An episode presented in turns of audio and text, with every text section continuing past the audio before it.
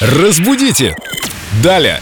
С нами Виктория Полякова, культуролог, эксперт в области русского языка. Вика, привет. Привет, друзья мои. Ты еще и выставки обожаешь, и тебе слово такое. Я не знаю, слово это или аббревиатура. ИЗО. Школьный предмет. Почему он так называется? Некоторые думают, что ИЗО это просто сокращенное изобразительное искусство. Ох, мы сейчас приоткроем завесу тайны. Действительно, мало кто знает, что означает ИЗО. Но по логике сокращения от изобразительного искусства, тогда, например, географию мы бы должны были называть гео, биологию био и так далее. Ну, вообще прикольно. Ну, может быть, когда-то так и будет, но пока что нет. Вообще, Да, математика мат, это было бы круто. или рус и так далее. ИЗО появилась еще в советской школе.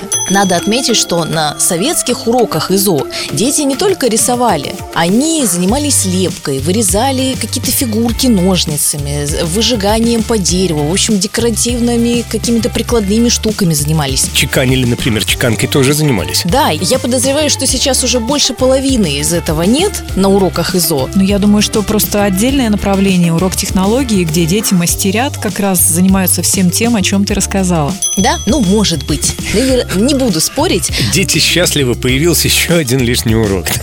Сиди там до темна в этой школе теперь. Но мы все-таки должны открыть тайну, как же расшифровывается ИЗО. ИЗО – это аббревиатура, это не сокращение. И расшифровывается оно как искусство запечатления образов. О, как красиво! В школах и в советских, и в нынешних, кроме учителя ИЗО, вряд ли кто-то знает эту расшифровку.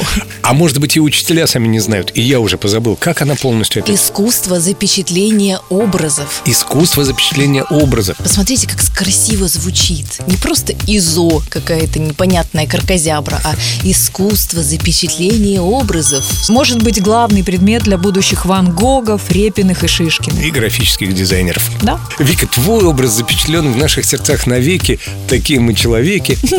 А вы можете присылать нам свои вопросы в группу ВКонтакте. Ветка. Вопросы Виктории Поляковой. Разбудите! Далее!